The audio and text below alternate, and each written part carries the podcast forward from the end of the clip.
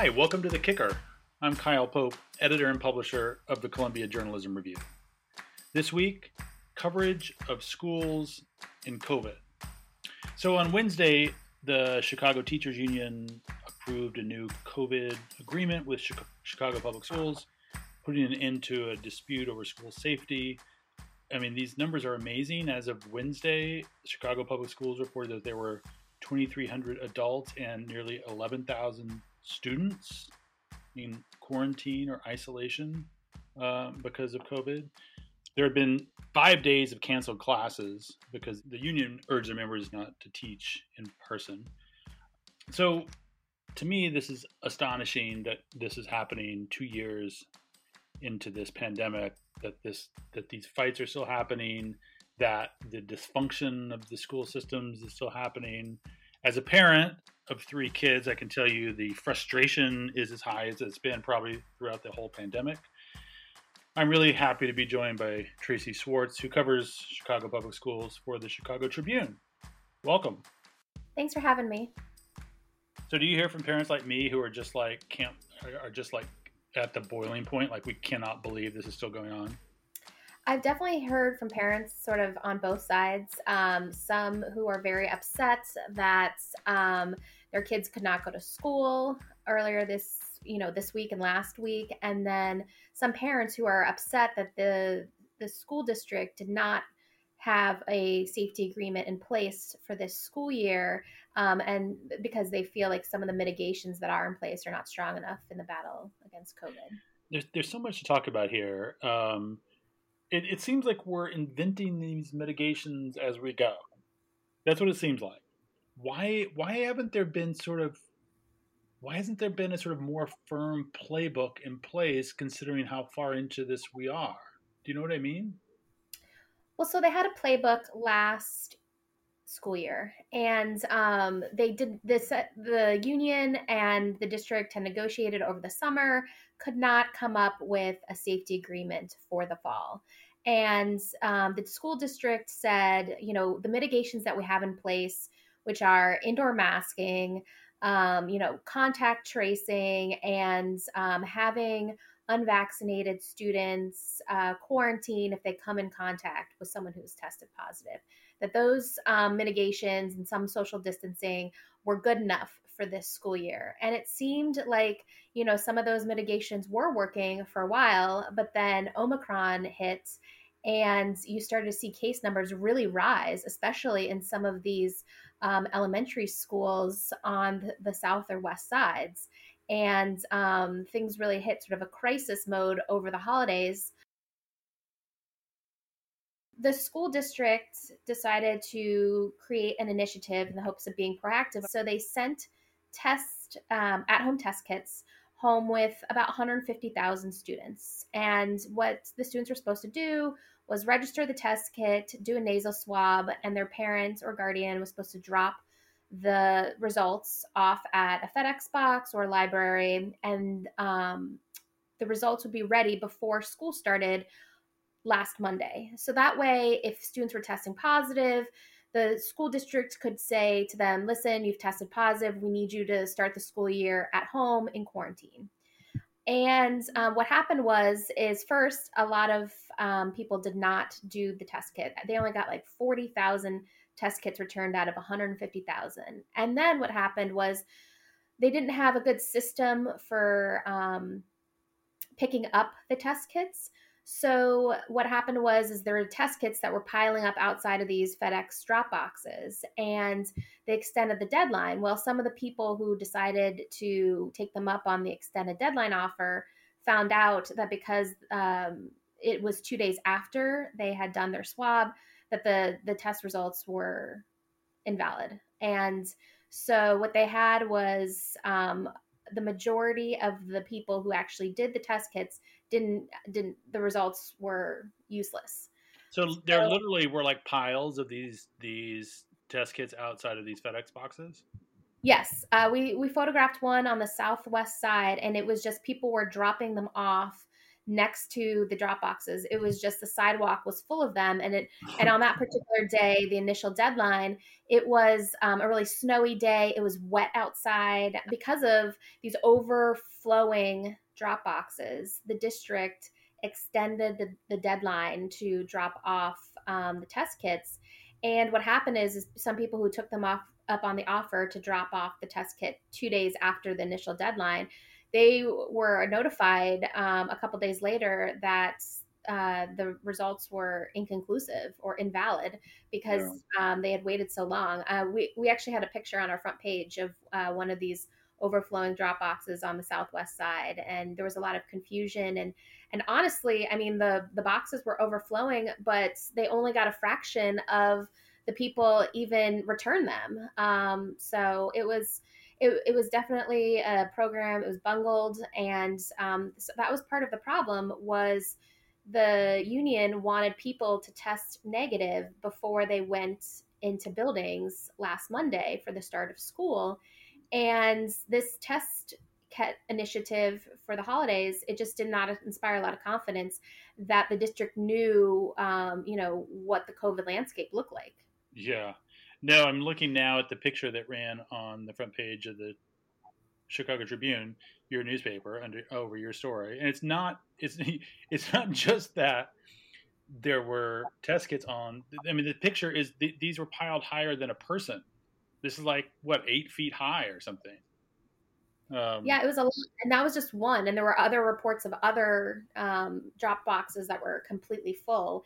And some of the problem was too was that you know the library was a drop off spot, but the library hours weren't necessarily conducive for working parents right. to be able to drop the kid off. So the teacher's view is that this thing, this this thing that was supposed to protect them and let them know, you know, that every kid who who was there was. Oh, by the, by the way, backing up, you said 160,000 were sent out. How how many kids are in the school district? Um, so it's about 150,000 that were sent out, and um, there are 330,000 in the school district, but um, that includes charter students, so it's around like 270. Okay. Um, so it's like 150 out of 270 of the district run okay. school students. So, what what's been the um, nature of the relationship between the teachers and the parents. I mean, I know that it's hard to generalize, but um, when you're reporting this, I mean, it, it, did this increase tension with parents, or or was it like some people agreed with the teachers and some people didn't? I think it's more the latter. Um, I think people saw the rising case numbers, um, and you know, for some of these classrooms, some of them were already sort of going remote anyway. Like the case numbers were so high, and um, so they were already virtual learning. And I mm-hmm. think that this was part of the problem is the the teachers wanted to continue wanted to start the school year teaching remotely and continue into next week. Um, yeah. Like next Tuesday after the holiday, they would have come back and taught in person. And the district refused to do any remote learning. They canceled classes instead. And for some of the parents, their kids were already going to start the school year doing remote learning because, um, you know, of a positive case in their classroom. So they were supposed to be remote learning, but then they said there was going to be no learning whatsoever. And so some of this was um, a little counterintuitive. Um, and I could see some parents you know, really wanting their kids in person. Um, their kids are vaccinated. They feel that the mitigations already there are are fine. And then some parents saying like some of these cases in these school communities are are rising quickly and out of control and they were already going to have their kids learn from home anyway and now they can't even do that yeah how, how is it to report this like um i mean this is such an emotional issue and it's so central to to parents as well as to teachers. Um, and as you point out, it's so hard to generalize. I mean, you can't. There's no narrative that says parents think this because it's not a single thing, right? So how do you how do you go about trying to sort of you know wind your way through this? So for me, I'm actually pretty new to this beat. I've been doing it for about six months or so. Um, so I missed the earlier part of the pandemic in this beat. Um, and, you know, in talking to parents, you can tell, and talking to teachers too, um, there's a lot of fatigue. You know, this yeah. pandemic is pushing into two, you know, two years. And um, it took a lot for uh, the school district to welcome students back last year. It, it, it happened in waves. Not everybody came back. Um, it was not, you know, full time. Um, so, you know, when I talked to parents over the summer, there was a real sense of excitement. Like mm. it seemed like, you know, the pandemic was at least under control, that the district had a plan. Um, and I could see that, especially as we hit Thanksgiving and December, that there was sort of a, a sense of, of panic. And, um, you know, maybe it did catch some parents by surprise that this action was taken last week. But really, for months, um, the union and uh, the district have str- had struggled to negotiate, you know, a safety agreement that was um, that both sides found acceptable. So um, I think there's a sense of weariness. Um, I've heard from parents who, you know, have wanted to take their kids out of this district and put them into private schools, which have seen fewer disruptions. Mm-hmm. Um, some people are are angry with the union. Um, some people are angry with the district for not enough protocols. Um, so yeah, I think tensions are pretty high, um, and we'll see now that you know school schools reopened uh, on Wednesday. We'll see, um, you know, what the mood is like moving forward. Have you been been able to do any reporting um, among the students to figure out sort of how they because they're sort of caught in the middle of all this? Yeah, I mean, we've actually in in Chicago. There's going to be a, a protest tomorrow by some students who want um, more mitigations. We found, you know, in, in talking to students, it's been so interesting because um, some are, you know, were really excited to come back. Um, they, you know, they felt that they didn't over the last like you know year or two um, didn't get the full experience and um, the, the, the feeling was for this school year that things were more under control and so um, you know there this was a disruption that lasted um, almost two weeks, and uh, we'll see going forward how the case numbers look. Um, because for some of these kids, especially if they're not vaccinated, um, if the case numbers continue to rise, they'll have to to learn from home. That's the rule. If you're um, not vaccinated and there's a case in your classroom, you're going to have to um, go remote. So, um, you know, one case. Uh, that's how it's typically gone. If there's a either uh, a, the staff member or um, there's a, a, case in a classroom, if you are not vaccinated, you oh, you have to quarantine and learn from home. If you're fully vaccinated and you're not showing any symptoms, you, you, can stay in the classroom. But some of these elementary schools, um, the vaccination rates are extremely low. I mean, in Chicago, um, for CPS students, this district students, um, only half over the age of 12 are fully vaccinated. Wow. Wow. So, and then the numbers get worse if you look at five to 11 year olds. Only about a quarter of them have had their first dose, and only about 13% are fully vaccinated. Wow. So, um, there's a lot of people who will be re- remote learning just because, you know, they didn't get fully vaccinated. Is there a? I noticed that the uh, the mayor has COVID now. Um, I think she announced that this week, right? Um, yes. What has her take been on this? Has she um, has she advocated aggressively in terms of the need to get kids back in in person school? Yes, she's a very big proponent of schools are where kids belong.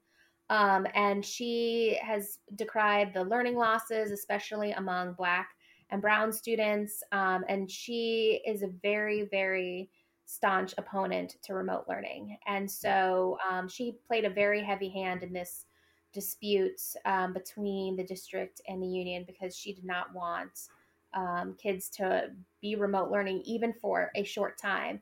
Because last school year, when much of the school year was spent remote learning, um, at the end of the year, they had the district had about had done some number crunching and found about 100,000 students, which is about a third of the student population for CPS, um, were disengaged or were in danger of not coming back for the next year.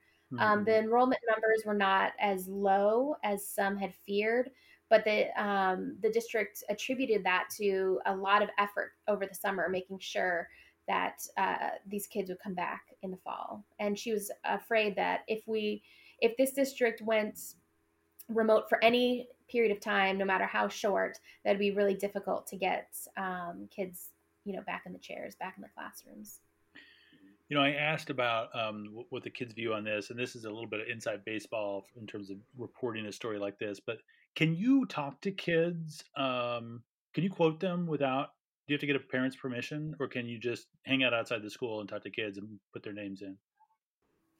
Uh, we can talk to kids, but it's Tribune policy to get parental permission if we plan to quote them. Uh-huh. Um, and it's funny because, as I mentioned, you know, we have this protest tomorrow that we're planning to cover where some um, students are protesting uh, the lack of protocols um, by the district um, to mitigate the virus. And, you know, we, you know, the reporters who are going to be covering it, you know, we've been talking about making sure you get uh, parents' permission to be able to quote them. And you know, people, kids are on social media, so you can get a sense of yeah. uh, where they stand and stuff without, you know, having to to formally interview them. And in your experience so far, how hard is that to get? I mean, I know it depends on the parent and the kid and whatever, but most of the time, are the parents saying okay so far in your experience? Usually, yes. Um, and I found that I find the most success when I interview them together. Uh-huh. Um, because usually when you're talking to students, um, you do want the you know the parents' perspective as well. Yeah. So um, I found that to be pretty helpful. So how fragile is this sort of truce? Do you think? Uh, I mean, they had they, you know they've come to this agreement. School, the kids are back, um, but I mean, I think there's still a ch- we're still at the at the state of the virus that you know there could be a wave that could you know you know knock knock enough people out that they that they sense that they have to go remote again. But I mean, do you think this is resolved, or do you think this is sort of where we are right now, and it could be different in a week? I think it's resolved for now with some asterisks. Um, I think it's really going to be dependent on Omicron. Have we reached that peak? You know, do are things getting better? Um, so I think if things worsen uh, and case numbers really rise, you you know I, this could be an action that the union considers again. I mean, the union voted yesterday on the district's agreements, and the numbers were pretty split. It was about 56% in favor mm. of supporting the agreement. So you can tell that there were union members who really just do not feel comfortable going back into the classroom with mm. what the district has proposed. And the district has proposed, you know, everything from increased testing um, to like a school based metric that would say when a school would go to remote um, and, you know, more contact tracing. But they haven't really said exactly how they're going to implement some of these um, proposals. And, um, you know, I think that that's going to be really key in seeing if this is enough to satisfy these concerns from the union members. Well, and as you as you have pointed out, uh, I mean, implementation is key and not something that either the city or the district or even the country is proven very good at. Yeah, I mean, the, when you it's hard when you hear about like testing, um, extra testing that's going to happen in the schools. You know, the district is promising. It, it's not that long ago over the holidays. It's just two weeks ago that the testing, the the test kit program was a bust. Yeah. So, um, you know, hopefully, I think people are hoping that the district will keep its word with these promises and that they will work quickly to implement these new initiatives. Have you um, have you sort of surveyed the other school districts around the country to see if where, where how unusual this the the action in Chicago is? I haven't really seen any others. I mean, what I saw from other districts was um, starting the school year. Other other districts and schools started the school year, um, you know, by going remote. Um, even here within the, like the Chicago suburbs, some some started off remote. Um, some required tests to enter buildings. I think that was DC and Los Angeles. And so it was sort of unusual for a district this size to come back from the holidays and nothing extra was done. Yeah. So um, I, I, know that they had been working on contact tracing and you know like expanding testing, but other places sort of took a harder stance um, to start the school year that the, this district did not. Yeah. Tracy, thank you so much for talking to us. Thank you for having me. You can read Tracy's ongoing coverage of what's going on in Chicago in the Chicago Tribune. And you can follow CJR's coverage of the coverage of schools and the coronavirus at cjr.org through our daily email newsletter, The Media Today, and on social media. Thanks for listening. See you next week.